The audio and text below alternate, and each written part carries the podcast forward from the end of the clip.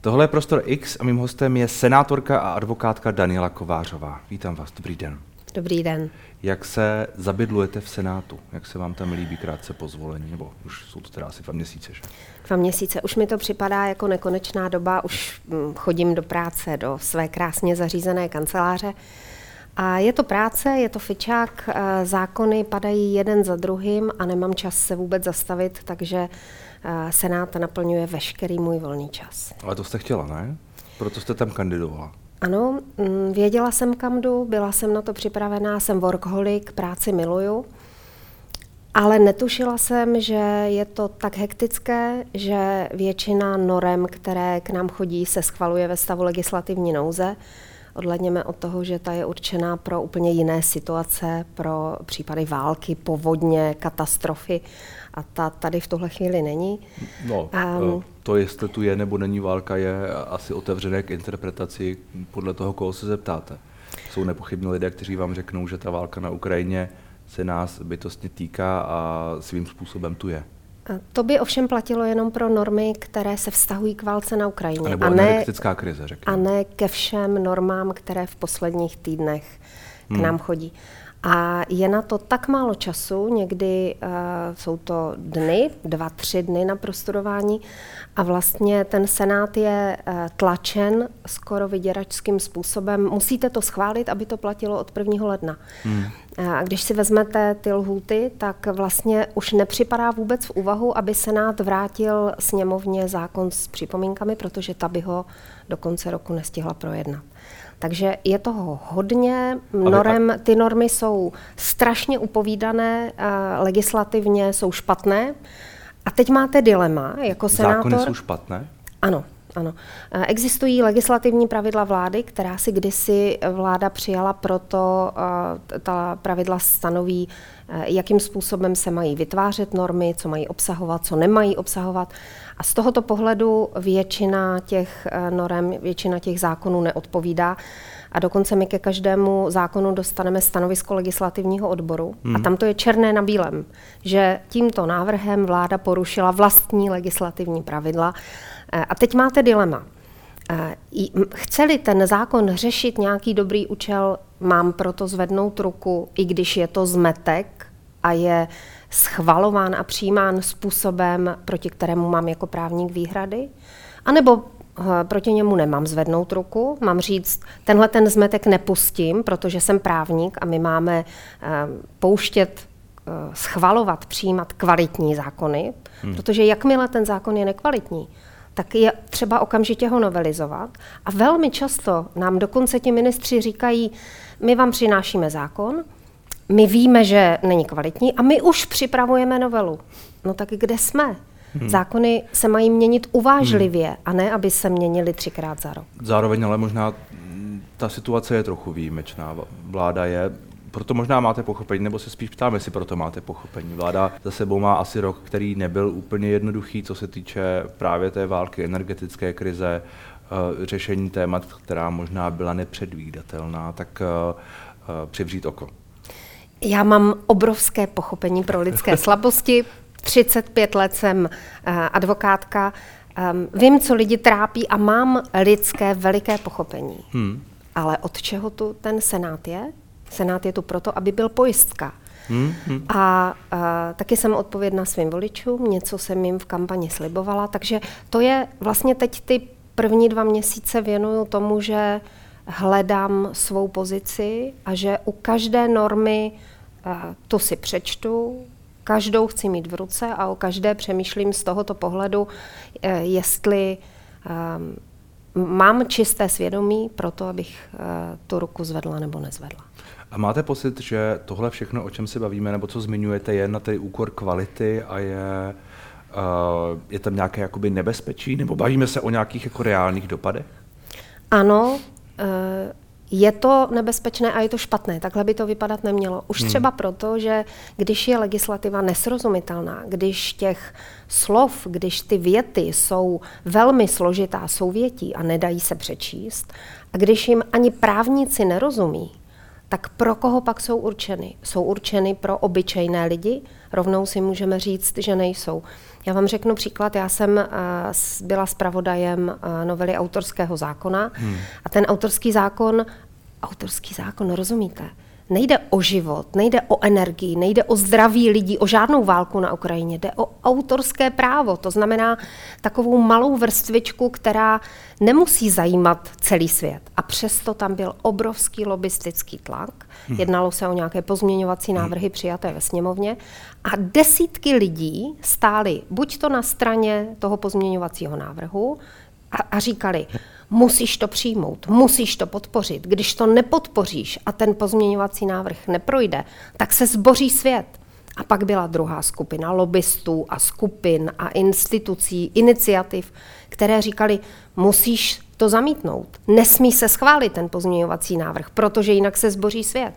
A teď si jako právník sednete, studujete obě ty verze, ty jsou strašně složité, tak nesrozumitelné, že nejste schopen ani jako advokát s týmem kolegů, se kterými to konzultuju, nejste schopen ani na ústavně právním výboru, kde je Bůh ví kolik právníků, říct, která ta strana má pravdu. No tak to je teda set sakramensky špatně. A bylo by úplně nejlepší, kdyby se ten zákon vrátil hmm. a udělal se znovu. Hmm, hmm. No to zrovna ten autorský zákon, pokud se nepletu, o něm byla velká diskuze a tam ty dopady třeba na mediální scénu jsou poměrně velké. Takže no. jako já rozumím, že ty lobistické tlaky taky a vy tedy naznačujete, že pak tedy asi senátor, který hlasuje, musí být, uh, jak si se, se nechá ovlivnit třeba těmi lobbysty, nejenom senátor, možná i poslanec, možná všichni. Protože prostě tomu jako sám moc nerozumí a vlastně si nechá poradit. Já nevím, jak, jaké otázky si kladou ostatní senátoři. Pro mě je to úplně nové. Eh, jestli si nějaký občan myslí, že senátor si vezme ty dvě verze a řekne, tahle je úžasná, pohádková, báječná, to je to dobro hmm. a tahle ta, to je ten ďábel a špatný, proto budu hlasovat pro to dobro. No tak to ale není. To je tak, že máte dvě šedivé verze, které jsou plus minus stejně validní, máte plus minus stejné klady a zápory hmm. a pak je otázka, jak se s tím vypořádáte. No ale to je znovu ta otázka, která padla, nebo myšlenka, že to je to, pro co jste tam šla. Tak to prostě asi vypadá. A vy, a vy budete muset v těchto těch detailech ano. rozhodovat o věcech, která jsou podstatná nebo méně podstatné. Bude toho hodně a vy jste na to ostatně sama. Ano, z vlastního proto rozhodnutí. to, ano, proto to všechno studuju sama a vidím za tím svým rozhodováním, vidím toho svého voliče, svého hmm. souseda, občana, eh, vesničana, eh, takže eh, proto se s tím takhle vypořádávám já. Ale jinak je to velmi složité a náročné a jestli si někdo z veřejnosti myslí, že to je flákárna, tak pro mě teda není. Hmm, hmm. A v téhle podobě, jak o tom mluvíte, tak má Senát smysl? Má Senát smysl, byť v dnešní době je stejně barevný jako sněmovna. To znamená, ta, e, když tvůrci zákona nebo tvůrci ústavy vymýšleli Senát, tak ho mysleli jako pojistku a pak by měl být jinak barevný než sněmovna. Nemělo by to být tak, že automaticky všechno projde. Právě proto, aby jinak, Senát... Jinak barevný Senát by možná automaticky všechno zase vracel, ne? Uh, no, pak je ale otázka, stejně barevný Senát uh, nezastaví nějakou politickou rychlovku schválenou ve stavu legislativní nouze, která může být špatně. Takže minimálně diskuse na půdě Senátu by měla probíhat. Hmm.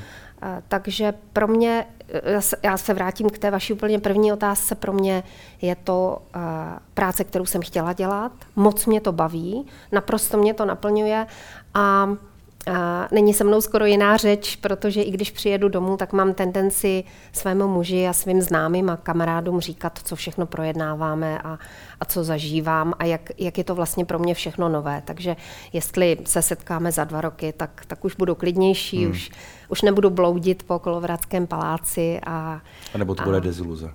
Um, I já se úplně nenechám tím uh, smést, uh, nenechám se ani zastrašit, protože občas mi chodí výhružné dopisy a maily. Hmm. A to je mimochodem něco, co jsem vůbec nečekala, že to, to, že budu v centru pozornosti, to jsem čekala, na to jsem byla zvyklá, ale že mi bude chodit taková spousta mailů a dopisů od občanů, to jsem nečekala. A že uh, tak desetina uh, bude brutální negativní, výhružná, za, dávno za hranici trestných činů vyhrožovacích. Oznam, to se, oznamujete policii? A ne, nic jsem neoznamovala policii. Mažu to, vyhazuju. A, a, ale snažím se, snažím se všem občanům odpovídat. Ze začátku jsem se snažila odpovídat i těm, kteří mi vyhrožovali a říkali mi, že se mnou nesouhlasí. A, a, ale je toho obrovská spousta. Tak nesouhlas je jedna věc, výhrušky jsou asi jiná ano, věc. A ano. Důvod pro ty výhrušky a pro to, jak vy říkáte, brutální a tak dále? Je to nesouhlas s tím, co říkám. A vidím to v dnešní společnosti, jsem vlastně udivená tím, že mi někdo vyhrožuje smrtí, umlčením, pověšením nebo tím, že tam nemám být, jenom proto, že mám jiný názor. Já si myslím, že tahle společnost by měla, být, by měla podporovat jiné názory a že hmm. debata různých názorů je v demokracii společná a když můj názor nezvítězí a přehlasuje mě senát nebo, nebo parta v hospodě, to je konec hmm. konců jedno, tak to přijmu. Ale to, že jsou lidi, kteří říkají, ty tady nemáš co dělat, ty dokonce nemáš vůbec co mluvit na obrazovce nebo mluvit v senátě, protože říkáš něco jiného, no to je pro mě zajímavá zkušenost. Hmm, hmm, ale ono se tohleto je asi zkušenost mnoha politiků hmm. a mnoha lidí asi obecně ve veřejném prostoru, ale asi zejména politiků, protože co já tak sleduji tu veřejnou debatu, řekněme, tak eh, různé výhrušky, ať už eh, zabitím nebo pověšením, tak to je v podstatě na denním pořádku. Nevím, Markéta Pekarová Adamová by možná mohla vyprávět a není sama, těch lidí je, těch lidí je daleko víc. Že no. prostě to je jako vlastně jedno, co říkáte, je to prostě, uh, vždycky tam je ten druhá, ta druhá strana, která třeba vás chce nějak umlčet nebo něco. No ono to totiž ale působí třeba tak, že něco řeknu nebo napíšu, říkám si, mě nezastraší, říkám ty názory, vlastně i za ty lidi, kteří je nemají možnost říkat, nebo za ty, kteří se trochu bojí. A pak nastane zajímavá situace, že na sociálních sítích mě někdo podpoří a řekne, ano, to jste řekla dobře. Pak se tam vyrojí ti, kteří e, začnou argumentovat proti to by bylo všechno v pořádku, kdyby říkali, vy se mílíte proto, proto, proto. Ale v okamžiku, kdy začnou říkat, ty tady nemáš co mluvit, ty zasloužíš, já nevím, vyhodit ze Senátu, jak takovou ženskou mohli zvolit a hmm. podobně. Tak se... No tak jak, jak takovou ženskou mohli zvolit, to je... To je demokracie. No ano. Tak to je, ale ta pak no se... No, ano, ano je, pak... ale zároveň to udivení je taky jako v pořádku přece. Ne? To ano, ale potom ti uh, brutální kritici, ti, co neznají tu míru, ti, co chtějí umlčovat, tak ti se hmm. pustí do těch podporovatelů a začnou, já, já se do toho nezapojuju, nekomentuju ty komentáře, až na úplnou výjimku, já totiž to nestíhám, časově se to vůbec nedá zvládnout, to bych dělala hodiny. Takže potom ta skupina těch umlčovačů začne urážet ty moje podporovatele, mnohdy známé a kamarády a výsledek je ten, že potom ti podporovatelé říkají, víš, my už tam radši ty komentáře nepíšeme, protože ta sebranka těch, těch jako nedemokratických umlčovačů, ta se vrhne na hmm. nás a nás to bolí a my to nechceme číst. Takže eh, je to podle mého negativní trend, který časem dosáhne toho, že na eh, Facebooku a Twitteru budou jenom ti negativní umlčovači a ti pozitivní budou eh, posílat buď soukromé zprávy nebo maily, nebo vám to řeknou do očí, že jsou za vámi, hmm. ale že se vlastně neodváží ten svůj názor říct. A to si myslím, že je špatně. Uh, a, a zároveň ale, když se bavíme o těch názorech, když už jsme se k tomu nějakým způsobem dostali, tak uh, vy víte, co říkáte, nepochybně, a asi víte, že, že řada těch věcí prostě je jakoby kontroverzních. To je, to je vědomé. Kdo to říká, že jsou moje názory kontroverzní? To říkají ti, kteří se mnou nesouhlasí. Hmm. Protože... No tak pokud to zbuzuje kontroverze, tak jsou kontroverze. A, a co to je kontroverze? To je nesouhlas? Jakože někdo má pocit nesouhlasu s tím, že já něco třeba podporuju nebo že se mi něco líbí, proč ta druhá strana neřekne, aha, tak tobě se líbí Beethoven, dobře, mně se Beethoven nelíbí. Co na tom no, je špatného? No, Tobě ale... se líbí Dostojevský, ne, bavíme, já, bavíme, se, se líbí... bavíme se o jiných tématech, nebavíme se o hudbě a o tom, jestli se vám líbí ten nebo ten klasický uh, já, já, v tom, já v tom, nevidím, bavím, já v tom nevidím o... žádný rozdíl. Není, v tom, není rozdíl v tom, když hmm. se vám líbí Beethoven a když se vám třeba nelíbí, a teď řeknu jedno z těch hmm. kontroverzních témat, nevím, manželství pro všechny a tak dále. Protože se mi líbí manželství. Já jsem velký podporovatel Ale, tradiční hmm. verze manželství. Ano, ano, to, to tak vím. co je na tom špatného?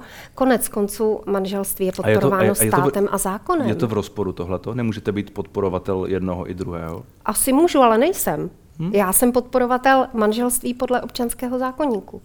Takže co je kontroverzního na tom, že naše občanské právo upřednostňuje a podporuje tradiční manželství hmm. muže a ženy. Na no, tom přece nic na, kontroverzního není. To byste řekl, že sobě, kontroverzní je zákon o rodině, občanský sobě, zákonník a, a právní úprava. Samo o sobě nepochybně ne, ale pokud někdo říká, chceme vyrovnat práva, je tu nějaká nespravedlnost a tak dále, chceme toto ano. a vy řeknete, a já řeknu, já ne, to nechci. z toho a z toho důvodu, tak eh, to pro tak někoho to, může být kontroverzní. No dobře, ale to je jeho problém. Vždyť je to demokratická diskuse. Já říkám, že to je kontroverzní a je to problém těch lidí a když jich je hodně, tak je toho problém hodně lidí, ale pak je to prostě kontroverzní.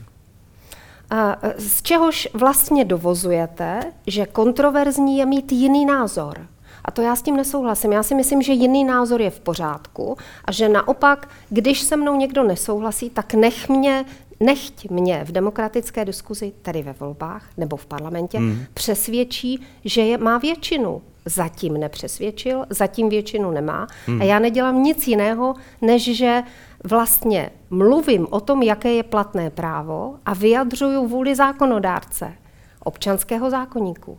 Hmm. Takže Jestli někdo říká, že mám kontroverzní názory, tak říká jenom, že nesouhlasím s ním a, a spatřovat kontroverzi no ano, ano, v tom, že jde, podporuju platný, platné právo, mi vždycky, připadá vlastně úsměvné. Vždycky jde ale o to, o to, co kdo říká a o, nevím, kvalitu toho a, a tak dále. Není, ne, já rozumím tomu, co říkáte, ale zároveň to není jenom tak, že problém je v tom, že někdo nesouhlasí. Jo, problém, akorát... je v tom, je, problém je v tom, jak ta diskuze probíhá a kdo co říká. Že? Ano. A tak já nechci změnu a tím pádem mě ta druhá strana nálepku je, že jsem kontroverzní, jenom proto, že nechci změnu. Jako kdyby to, že někdo chce změnu, bylo, jako muselo být, jako bylo povinné. A dneska to skoro vypadá tak, že pokud nepodporuju změnu, tak jsem kontroverzní. No kam jsme to došli? Já chci zachovat současný stav, protože mi vyhovuje. Hmm. Jestli někomu nevyhovuje, tak ať si to v demokratické diskuzi, tedy ve volbách, přesvědčí voliče, aby tomu dali podporu. A zatím to tak není. Hmm. No, vy jste o tom napsala, jestli jsem pochopil správně to, o čem jste psala jeden Píšu z těch svých... o tom leta. 35 let nebo minimálně 20 let píšu o vztazích, o rodině, ano, o manželství. Ano, jeden z těch svých blogů, kde jste, kde jste psala o tom, že, uh, že byste měla mít právo nesouhlasit. Ano. A napsal se tam mimochodem, právo na pokrok a změny není nikde zakotveno, právo nesouhlasit je naopak právem ústavním. Nemusím souhlasit s manželstvím pro všechny, s korespondenční volbou, s ochranou planety, s eurem. Já se ptám, jestli vás někdo tedy nutí souhlasit. No vlastně ano, protože tím nálepkováním, tím urážením uh, mě, mě ne, mě nikdo nepřinutí, nepřesvědčí, já mám svůj názor a já se toho nezaleknu. Ale to okolí a ve volbách, v té kampani jsem to velmi často slyšela, že mi ti moji voliči, sousedé říkali, my už se bojíme říct svůj názor, protože dostáváme ty nálepky a protože nás umlčují. Takže a, a ty, no, já, já mám vlastně logická... velmi silný pocit, že mluvím za ně a že no. to musím říkat. A taky ty maily a dopisy, které mi lidé na podporu posílají, tím mě v tom utvrzují. No a pak to jsou ty druhé maily a dopisy. Ale mm, máte pocit, že právo na názor je, by mělo být jaksi bezbřehe v té diskuzi, že tu je něco jako, a teď nechci říct špatný názor, protože to se samozřejmě dostáváme na tu, eh, na tu šikmou plochu, ale že prostě kvalita toho názoru jaksi má, má, svoje, má svoje místo a že, že není každý názor jaksi, jaksi stejný. Uh, mluvíme o svobodě slova hmm. a každý názor má být připuštěn. Máme I, i, když tady... je, I když je třeba a teď myslím jako opravdu kontroverzní. Velmi nevím, pozorně vás poslouchám. Ge, ge, genocidní a tak dále. Eh, máme trestní zákonník, hmm. Eh, trestní zákonník eh, o podněcování nenávistí, který je teda tak hodně gumový, ale jinak máme trestný čin pomluvy a pak máme občanskoprávní nástroje, které vlastně říkají, nes si odpovědnost za to, co řekneš. Hmm. Jestli se někoho dotkneš, jestli někomu způsobíš majetkovou škodu nebo ho poškodíš na cti já bych připustila jakýkoliv názor. Určitě bych nic nemazala, určitě bych nic jako nevypínala weby. Protože v okamžiku, kdy začneme vypínat weby, tak začneme posuzovat, co je pravda a co není. A pravda se někdy mění v čase, vys názory na COVID, eh, vys názory na jakoukoliv vědeckou disciplínu. Vždyť si vemte, že kdybychom měli uh, fake news a vypínali weby, tak Giordano Bruno a další vědci, ti by byli vypínáni. A mezi tím čas hmm. uběhl a měli pravdu. Ale zároveň uh, jsme v době, která je trošku jakoby složitá tím, že eh, ty dezinformační kampaně, které například podle některých těch informací vede Rusko a tak dále, ty weby, které, které byly vypínány, často tam na nich byly nepravdy. A jako objektivní no a? nepravdy. A jak to chcete dělat? A co pak dneska je složitá doba jinak složitá, než byla kdysi? Myslíte, že dřív no, dezinformační myslím, trochu, kampaně nebyly? No byly, ale myslím, no. že je trochu složitější a ty dezinformační kampaně nepochybně můžou mít trochu větší dosah. Já myslím, že ne. Já bych nechala na lidech, ať si no, vyberou. No rozhodně větší než doby Jordana Bruna. A, a co, co byste dělal s náboženskými weby? Vypínali je, rozumíte? Zjišťoval, který z těch náboženských webů má pravdu a který ne? Byl svět stvořen během několika dnů? Pocházíme z Adama a z Evy? Vidíte? Hmm. A to je na stejné, a to je na, a to je, to je na stejné úrovni, jako když, nevím, někdo uh, publikuje informace o nevím, nějakých zavádějících uh, nebo nepravdivých informacích z Ukrajiny a tak dále. Je to, je to, je to, jako stejná úroveň, když tohle to má to... v konkrétní, se, jako v konkrétní chvíli konkrétní situaci nějakým způsobem ovlivnit a poškodit, řekněme, někoho. Uh, a vedle toho je prostě náboženství, které tu je, nevím, 2000 let. Um, byl o tom krásný film Lid versus Larry Flint. A ten tam přece říká, já jsem ten nejhorší z vás. Když já jsem svobodný a můžu říkat, co chci, tak to znamená, že svoboda tady je a vy ji můžete říkat taky. Hmm. A pokud mě umlčíte, tak kde se to zastaví? A pak nebudete svobodní ani vy. Hmm. Já bych určitě nezvedla a nezvednu ruku pro vypínání webu a pro umlčování názoru. Myslím si, že to je cesta do pekel. A klasicky otočím to ani v hluboké totalitě demokratické státy nevypínaly svobodnou Evropu. Hmm. Nejsme úplně jakoby v rozporu, jenom já vlastně se snažím nějak dobrat uh, dobrat toho, jak moc vlastně složité to, tahle ta diskuze je, protože, protože mám pocit, že, a už vidím ty reakce, které na tohle to budou, že přece tu jsou věci, které jako jsou objektivně problémové. A co, pak, co potom s tím? Máme nechat, uh, respektive pak tedy musíme nechat všechny, aby jak si posoudili sami. A, ano, ano, necháme. Ano, ano, ano, ano, ano, dodatek je, ale pak víme, kam to vede, nebo může vést. Um, já nevím, tu historickou zkušenost máme. Já nevím, eh, co máte na mysli tím, kam to vede. Já jsem v kampani projela nejzapadlejší vesnice západních Čech a Plzně jihu. Mluvila jsem s úplně obyčejnými lidmi na návsi, v zahradách, v hospodách. Setkala jsem se, počítala jsem to odhadem s více než třemi tisícovkami všech možných lidí. A lidé nejsou hloupí. Mají svůj názor, svůj rozum, zjišťují si informace, já bych to nechala na nich. Nedělala bych to za ně, protože hmm. pak budu za ně dělat dobro a rozhodovat v jejich zájmu, co budou číst a co nebudou. Vy jste tam zároveň, vy jste tam zároveň uh, mluvila o tom, že nemusíte souhlasit s ochranou planety. Uh, zároveň k tomu ještě jeden váš výrok, který uh, jsem si tady napsal. My nechceme bojovat s podnebím za cenu schudnutí na to mě napadá, jestli tedy chcete bohatnout v horšícím se prostředí, nebo jestli vlastně tady není nějaká jakoby objektivní hranice, nevím, vědou dokázaná a tak dále, kde vlastně to, že nechcete bojovat, uh, se, nechcete souhlasit s ochranou planety, vlastně jako může být uh, problémové, řekněme. Um, je, je to pro mě strašně složité, to, hmm. co... Ne, nevím vlastně, na co se mě ptáte, Um, žiju na vesnici, uh, vidím přírodu, která si stačí, když se otočíte a příroda si vezme zpět úplně všechno, bují, za chvíli máte v sednici, roste všechno šíleným způsobem. No, My je, na vesnici to je vaše, víme... To je, to, to je vaše zku, to je, to je moje vesnice. životní zkušenost je, s ano, přírodou. Ale, Přírodu ale klima, není třeba klima je Já na celé planetě a to, myšlenku, co se děje, se děje třeba v Africe. Uh, s pří, přírodou je třeba bojovat a ne ji chránit. Příroda je ohromně silná a lidská činnost je eh, vlastně kultivačního charakteru. Hmm. A my tady to, co my tady máme za výdobytky a způsob, který máme, ten je přece důsledkem naší mnohaleté kultiv, kultivovační, kultivační činnosti lidí ve střední Evropě a v civilizovaném světě. Takže já si myslím, že to vůbec není třeba a naopak ochrana planety taková, jakou ji zažíváme, tak způsobuje jenom zdražení výrobků a služeb. A zejména v dnešní fiskálně hrozné době mi připadá, že bychom měli Green Deal zrušit, protože to je důvod, proč je eh, taková obrovská drahota. Um, no to je taky otevřené k interpretaci, na to je řada názorů a řada, řada expertů by vám řekla, že to není ten důvod. A ten můj, důvod můj názor jiný. je tenhle. Já si myslím, že kdybychom uh, zrušili emisní limity a, a povolenky a zrušili všechny dotační uh, tituly, které se vážou ke Green hmm. Dealu, takže bychom si velmi pomohli finančně. No, ceny by asi klesly, to je hmm. pravda, ale je hmm. otázka, jestli by klesly Eh, dostatečně a jestli ten zásadní, ten zásadní eh, faktor, který to zhoršuje, je skutečně tohle, nebo to jsou prostě jiné vlivy, například to Rusko a tak dále. Mm, já si to nemyslím. Můj hmm. názor je a prostě když... a takový a myslím si, že eh, vědci se nemohou zhodnout na něčem, že věda nehovoří, věda se přece nedělá tak, že vědci svolají konferenci hmm. a tam si odhlasují, že se klima zhoršuje a proto je třeba no, něco na tom je schoda už, ale opravdu absolutní většiny vědců.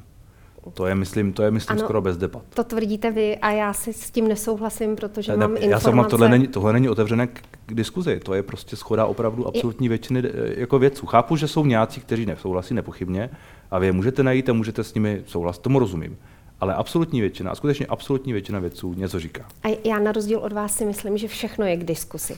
Že přece nemůžeme diskusi ne, jinak, uzavřít jinak. tím, je to k diskuzi, že, že se je to k diskuzi, ale tohle je fakt. Rozhodla. Ale tohle je fakt. To je fakt. To není, jako diskutovat o tom můžeme, ale to je fakt. Nebo tak ne? Asi tam máte nějakou jinou otázku. Dobře, ale ještě mě zajímá ta věc, kterou, na kterou jsem se jakoby zeptal, ono to trošku v té otázce zapadlo. Jestli, jestli vlastně uh, ta vaše věta, my nechceme bojovat s podnebím za cenu schudnutí, jestli to prostě neznamená, že budeme bohatnout v prostředí, které ale bude zhoršující se.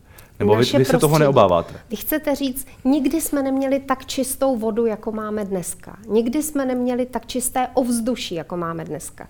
Nikdy no, jsme proto, neměli že, Protože tak... my tu ještě máme vodu, ale pak jsou jiné části planety, které mají velké problémy s vodou. Um, A je to zase podle těch je lidí? To, je to, můj pohled je, že to je jako čurat do bazénu. U nás se zakáže čurat do bazénu, ale v jiných částích světa do bazénu čurat můžete. Tak hmm. na co si to hrajeme? Mně to připadá prostě všechno pokrytecké a jestli si někdo chce řezat do vlastní nohy, a, tak ať si řeže, ale já pro to ruku zvedat nebudu když jsme u těch kontroverzních názorů teď, uh, jedna vaše věta další, sexuální obtěžování je přirozené chování všech samců a samiček, bez něj bychom uh, nebyli na světě. Tohle, je vět, tohle jsou věty, které podle vás v tuhle chvíli platí a sexuální obtěžování není problém. tak já se vás zeptám, máte problém vy se sexuálním obtěžováním? No já... Eh, po, potřebujete nějakou hranici, abyste se choval slušně nebo správně? obtěžujete, máte problém se ženami nebo s muži s tím, že vy byste je obtěžoval? Nemáte, protože vás slušně vychovali a váš pohled na to, jaké je slušné chování, je přece úplně jasný. Hmm. Takže buď to vás doma slušně vychovali a diváky a posluchače, a pak není třeba o tom ani debatovat, ani nastavovat nějaká pravidla a zákony. Hmm. Nebo jsou lidi, kteří se opíjí nebo zdrogují a jejich hranice a posuzovací schopnost je vymizela a pak dělají různé nepřístojnosti, pak to žádný zákon, žádná policie, žádné iniciativy nezmění. No, a nebo je to parchant blbě doma, no, no následek. Uh, nezabrání tomu sexuálnímu hmm. obtěžování a dají mu ale ťavku. A pak tre, se ten člověk má, znovu... Trest má ale svoji hodnotu, ne? Nebo trest má jako něco, má, něco dělá? Má a můžeme debatovat o tom, jestli má, jaká je potom recidiva. A nebo je člověk špatně vychovaný, hmm. je to a, brutální uzurpátor a pak to zákony přece taky nezměníte. Přece to není tak, že když se přijme nějaký geniální zákon, že si ho lidi přečtou. Já jsem vám před půl hodinou řekla, že to většinou pro ně ani není srozumitelné. Nikdo nečte sbírku zákonů jako oběžník, který by si doma četl. A že by se člověk změnil pod vlivem zákonu, tak to prostě není a tak to nefunguje. Hmm. A jestli si nějací sociální inženýři myslí, že přijmou zákon, který zakáže sexuální obtěžování a v praxi se nebude sexuálně obtěžovat, hmm. no tak je to naivní, takhle prostě to neví nic o lidské psychologii, takhle vztahy nefungují. Lidi tak se možná, k sobě chovají intuitivně smysl, a emocionálně. Ne? To je něco jiného. Edukace, jak se mají lidi k sobě chovat. Hmm která by neměla souviset se sexuálním obtěžováním, ale ze vztahy mezi lidmi, protože to, jak spolu vycházíme, to je synalagmatický nebo vzájemný vztah a lidi by se měli učit, jak spolu dobře vycházet. V mém oboru, aby spolu dlouhodobě mohli žít v dobrém manželství nebo v dobrých rodinách nebo v dobrých mezilidských vztazích. Hmm. Ale to se neučíme. Takže já jsem pro edukaci. Jsem, pokud by se to dalo do škol, jen zatleskám. Čili mluvíte o edukaci. Zároveň, když jste, když jste dřív mluvila třeba o tom, že uh, mýtu je nafouknutá bublina, že tohle nepotřebujeme, že dívky se dnes berou příliš vážně a pak se jich všechno dotkne, to byla citace, tak uh, nesouvisí to vlastně s tím, o čem jsme se teď bavili a když se třeba podíváte na to, jak se teď ukázalo obvinění pana Cimického, který má za sebou řadu znásilnění a to je takový jako jeden případ, jestli vlastně to není spíš naopak, že my tu potřebujeme. Je to výborné téma, uh, řada lidí se zviditelnila, my máme o čem psát, takže mě to moc baví. Uh, souvisí to s těmi mezilidskými vztahy a třeba se otevřela debata o tom, že uh, lidi nejsou a priorně obtěžovači a znásilňovači, ale navzájem spolu komunikují, zrcadlí se a přece ovlivňují, jak spolu jednají. Takže když nechcete být sexuálně obtěžovaný, tak proto um, můžete dát něco najevo. Souvisí to, to, co vy jste před chvílí říkal s tou edukací, tak to se mi konec konců moc líbilo, protože kdybychom začali vzdělávat jinak, tedy ne tak, že tam ten je znásilňovač, je třeba ho zavřít. Tam ten je obtěžovač, je třeba ho pověsit. Tohleto jednání je negativní, je třeba je jako vyškrtnout ze společnosti. No ale když někdo je znásilňovač, my, my, si, asi, my si asi nerozumíme. Hmm. Ne, já vám rozumím, ale zároveň jako, eh, nebo doufám, snažím se vám rozumět, ale zároveň eh, pokud někdo ty činy páchá... Tak je třeba ho postavit před soud a odsoudit v pořádku. Ano, ano, a pak když řeknete, eh, že se někdo na tom zviditelnil, ale díky tomu zviditelnění nebo díky tomu, že se někdo přihlásil, ti může pak jsou odsouzeni a když nejsou odsouzeni, tak můžou ty věci páchat dál, jestli mi rozumíte. Jo, akorát, že mně připadá, že se dneska ta debata zvrhává v to, že co muž, to obtěžovač a znásilňovač. A to zase co, ne. No, to ano, Ale... to mám t- přesně takový pocit, že co manželství, to domácí násilí. Každá žena tvrdí se ve veřejné sféře, byla někdy buď to znásilněná, nebo se jí pokusili znásilnit. To přeháníte, a tak to, No ale přesně, to já mám tenhle ten pocit z, té, z toho veřejného diskursu, že to ve skutečnosti tak není. Lidi jsou vlastně fajn. Samozřejmě, že život je složitý a těžký, a ale každý z nás občas zažívá problematické situace hmm. a výchova a vzdělávání a dětství a dospívání je taky o tom, aby se člověk naučil s těmi situacemi zacházet, aby se naučil vnímat signály, které navozují nebezpečné situace. Takže mě na celé té debatě mě vlastně strašně štve ta jednostranost, že jsou muži, kteří obtěžují a ty je třeba potrestat za každé situace, a, a úplně nejlíp zničit. A ženy jsou v tom vždycky nevinně. Ale to tak vůbec není.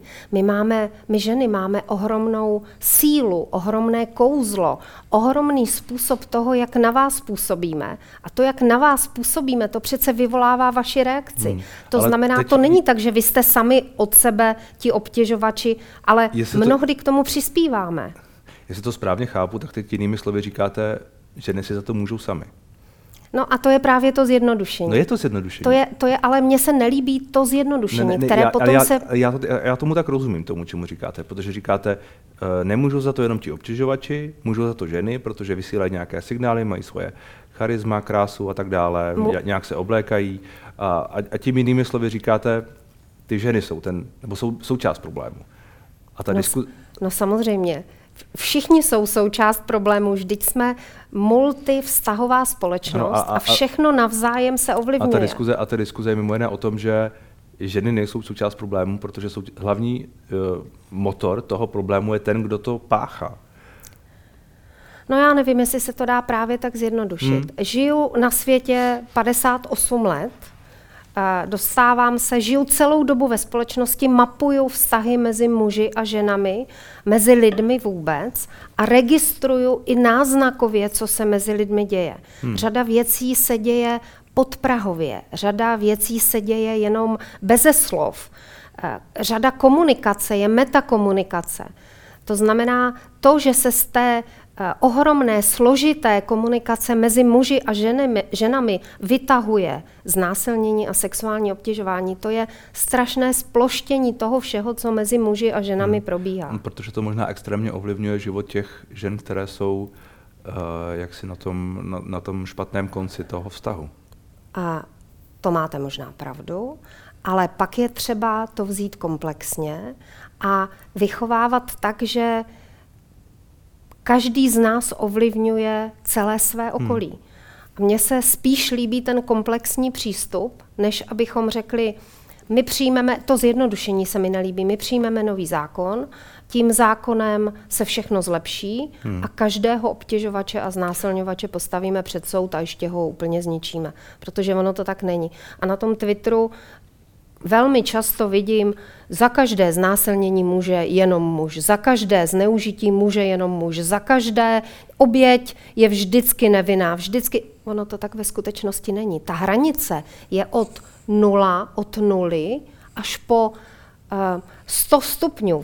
Není to prostě vždycky černobílé, jako hmm. ten svět není černobílý. Takže uh, um, urážet naši justici tvrzením, že Zase jeden zneužívač odešel bez trestu.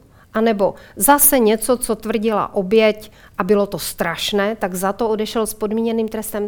To je prostě zjednodušení, no a, tak to není. A třeba tresty za domácí násilí, kde ti muži často odchází s podmínkami za opravdu jako hrozné věci. To není problém. Uh, no, 35 let jsem chodila k soudu a vím, že každý případ je strašně složitý a žádný novinář není schopen mít úplně komplexní spis a být v tom případu úplně od začátku až do konce a být teď naprosto... Asi, teď se asi nebavíme nutně o novinářích, ale třeba spíš o, o, o různých advokát, ne? Já, já, já vám, nemluvím o advokátech. Tak, ale já vám řeknu příklad. Já mluvím o, advokátka, o advokátkách a advokátech, kteří jsou přímo uh, třeba zastupují jednu z těch stran. No výborně, zastupují jednu z těch stran. To znamená, že jsou na straně té strany, kterou zastupují. Máte pocit, a nemají... že jsou ovlivněni? Nejsou ovlivněni. Nebo že dělají prostě jsou... svou práci. Tak já vám, já vám to řeknu jinak. Mnohokrát se psalo o nějakém e, případu, který jsem sama já obhajovala nebo zastupovala. A ta zpráva v těch médiích, ta nikdy nebyla komplexní, ba dokonce velmi často to, byla, to byl jenom pohled jedné strany, výcuc a neobjektivní informace. Hmm. Novinář velmi často, ta média mají zájem o krev, o smrt, o katastrofu, o nějakou, o něco velmi vyvolávajícího emoci. To znamená, vytvoří ten příběh, který potřebují pro tu svoji reportáž, ale ve skutečnosti pominou ostatní věci, které ten soud hodnotí. A soud, velmi často to je senát, není to jeden soudce, který by se tak třeba, kdybychom hodně přimhouřili oči, dal ovlivnit, tak jsou to tři lidi, kteří znají ten případ a hodnotí ho komplexně, to znamená nevytahují třeba jenom polehčující nebo jenom přitěžující okolnosti. A moje zkušenost je taková, že když čtete mediální popis příběhu, hmm. případu hmm. u soudu, tak to může být velmi daleko od skutečné reality. A protože jsem tu, zku, tu zkušenost udělala, tak jsem velmi opatrná při čtení uh, médií a při mediálním popisu nějaké kauzy. Ale jak říkám, já nemluvím o médiích, já mluvím a chápu, že vy mi na, hmm. na, na, na, namítnete znovu, že to je jedna strana toho sporu, a která nemusí podávat objektivní informace, řekněme, ale zároveň, když uh, jinak se ptám. Je to, vy v tom prostě nevidíte problém. V tom, v tom um, o čem se bavíme. Uh, já vidím problém v něčem jiném. Uh, v tom, že v rodině je skoro všechno subjektivní. A že můžete jakoukoliv situaci v rodině popsat pohledem jedné strany a pohledem druhé strany a dostanete dvě úplně odlišné situace. Hmm. Velmi často jsem to já, viděla já u rozvodu, jestli, jestli u dětí. vlastně není hrozné zlehčení toho, co se tam možná může dít. jestli vlastně tahle ta relativizace, kde vy vlastně řeknete, no, ale my vlastně nikdy nevíme úplně přesně, co se tam děje, když vidíte ty dopady, jestli to vlastně není příliš.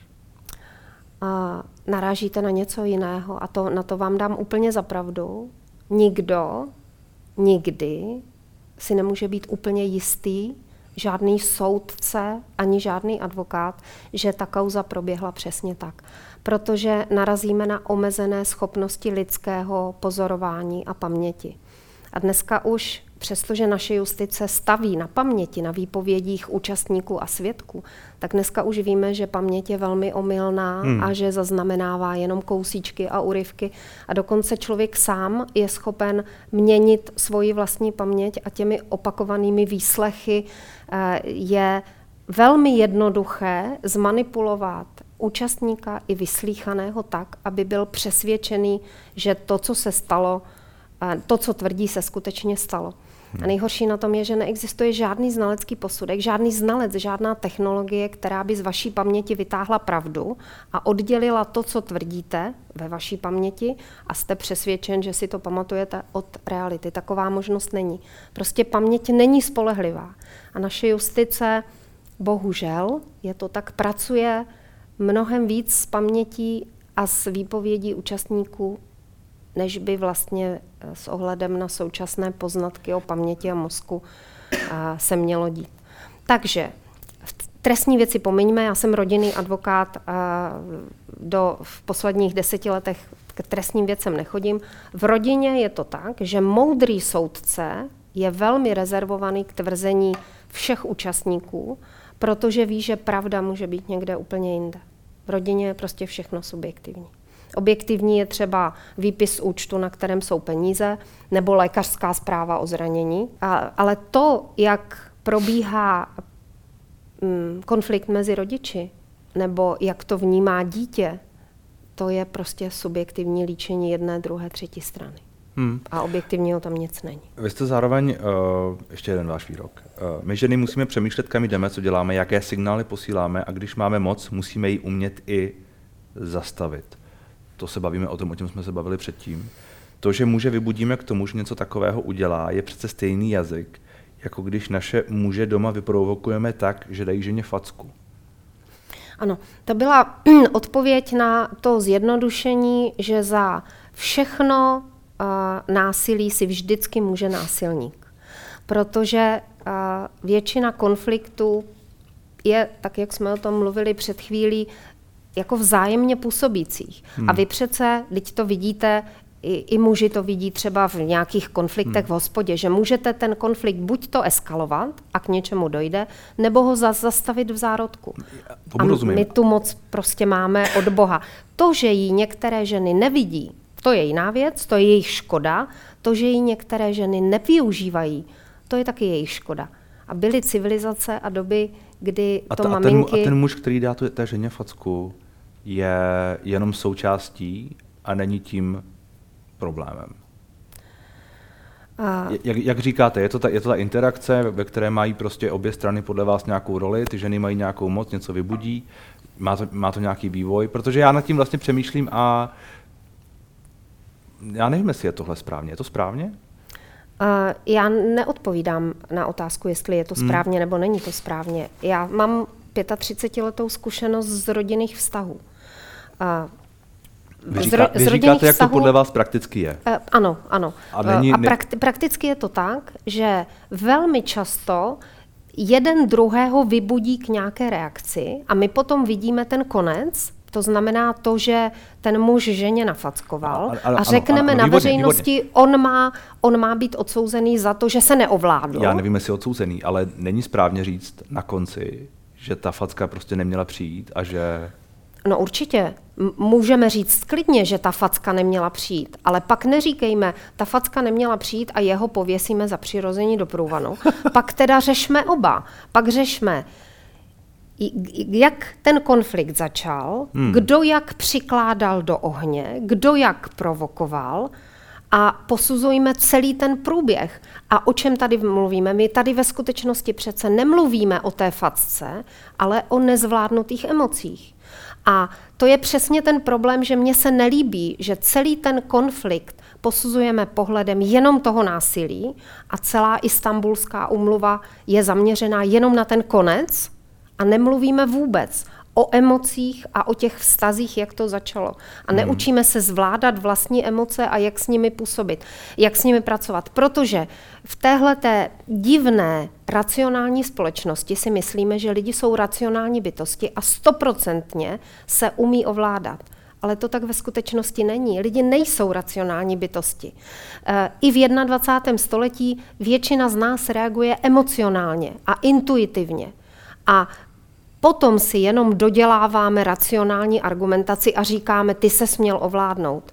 A stavíme třeba v trestním procesu, eh, řekneme tomu člověku, ty ses neovládl, takže tě potrestáme. Ale to, že, je, že to není vůbec automatické se ovládnout, že každý má jiné dispozice k tomu se ovládnout a že někteří lidé jsou ustrojeni tak, že pro ně je to obrovský problém se ovládnout, tak to vůbec v tom trestním procesu neřešíme. Jinými slovy, my je velmi často trestáme za něco, co je obtížně ovlivnitelné. Zejména když je vůbec neučíme se chovat a pracovat s emocemi. Hmm. Um, takže podle vás uh, by se nemělo trestat za něco, co někdo uděl, něco udělá, pokud uh, má nějakou tuhle tu predispozici, řekněme. To mi přijde velmi Uh, Odvážné tvrzení minimálně, že jo. Uh, možná, to je, možná to je kontroverzní, zase... ale hlavně, hlavně opět ta, ta šikmá plocha, která prostě to je vede zase... k tomu, že mm, posuzování, kdo je, kdo je čeho schopen a tak dále, že vlastně pak eh, ty, sam, ty samotné činy jakoby jsou znovu relativizovány. Naopak. Um, já hmm. se vlastně skláním před trestními soudci, protože trestní soudci to všechno posuzují. A proto někdy je ten mediální pohled takový kritický, protože trestní soudci neposuzují ten konec, který se pak objeví někde v novinách. Trestní soudci přece posuzují celý ten případ, jak k němu došlo a berou v úvahu všechny věci, všechny informace a dobří trestní soudci to tak přece zohnotí a zohlední. Hmm. Um, já, mně vlastně se nelíbí to zjednodušování. To zjednodušování, které pak je v těch médiích typu uh, měl dostat trest smrti a nedostal.